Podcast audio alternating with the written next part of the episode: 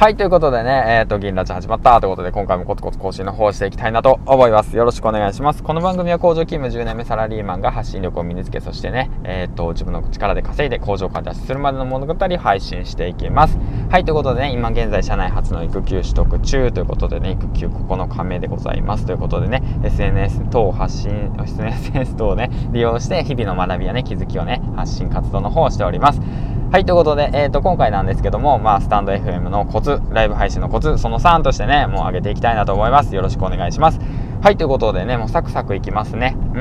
ん。ということで、えー、そのコツその1、コツその2を理解した上でコツ3いきますよ。で、コツ3は、まあ、事前にね、その SNS 等で配信をするっていうことですね。配信っていうのは、えっ、ー、と、告知ですね。告知、配信じゃない。SNS 等で告知を事前にするということがね、大切なことだと思います。はい。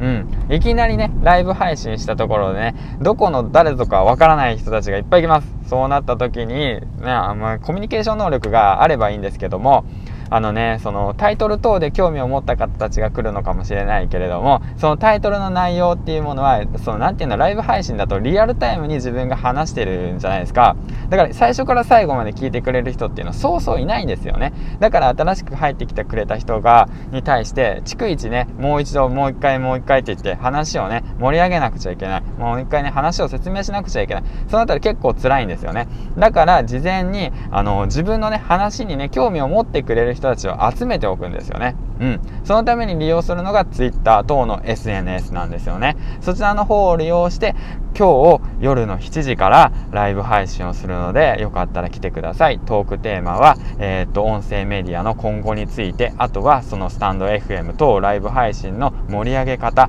ヒマラヤとスタンド FM の違いについてね、皆さんと楽しく話していけたらいいかなと思います。みたいな感じでね、あの、しっかりとね、トークテーマを決めて、なおかつしかも配信する時間帯も決めて、で、その、Twitter 等 SNS でしっかりと告知をするということなんですね。そこ結構大切です。はい。で、それでね、それで来てくれた方っていうのはやはり興味を持って来てくれた方っていう方たちなので、だから一緒にね、ライブ配信を盛り上げてくれる方たちなんですよね。で、そしてライブ配信が盛り上がってると自然とコメント欄も盛り上がる。コメント欄が盛り上がると、新規で来てくれたリスナーさんも、あ、なんか面白そう、これ盛り上がってるなと思って、あの、聞きたくなるっていうわけなんですよね。うん。そういった形でね、あの、ライブイブ配信の方が盛り上がっていくんじゃないかなと思っておりますということでね今回はねスタンド FM を盛り上げるコツその1その2その3としてね今回はその3としてね事前に SNS でライブ配信の告知をするということについてねあの、説明してきました。はい、ということでね、えっ、と、こういったね、1つ目、2つ目、3つ目のポイントをね、意識することによって、今後のライブ配信のね、えー、がもっと楽しく、そしてね、もっと盛り上がりをね、見せるんじゃないのかなと思っております。それと同時にね、あの、ヒマラヤさんもね、あの、ぜひぜひぜひライブ配信、コラボの方のね、機能がね、充実したら嬉しいかなと思います。はい、ということで、えー、っとね、うん、こんな感じで話してきました。ということで、次回の放送でお会いしましょう。銀ちゃんでした。バイバイ